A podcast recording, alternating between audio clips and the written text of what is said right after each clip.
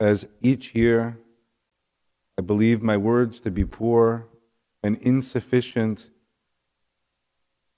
as we have before us Christ hanging on the cross.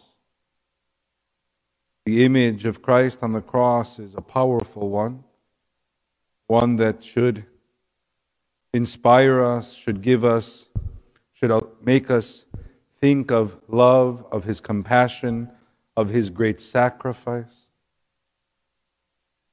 and make us to think of the great potential that this sacrifice allows for us to have, so that we too might become like him, like God.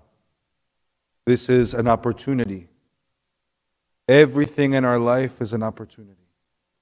Let us watch and contemplate on Christ on the cross, and may it change us forever and ever. Amen.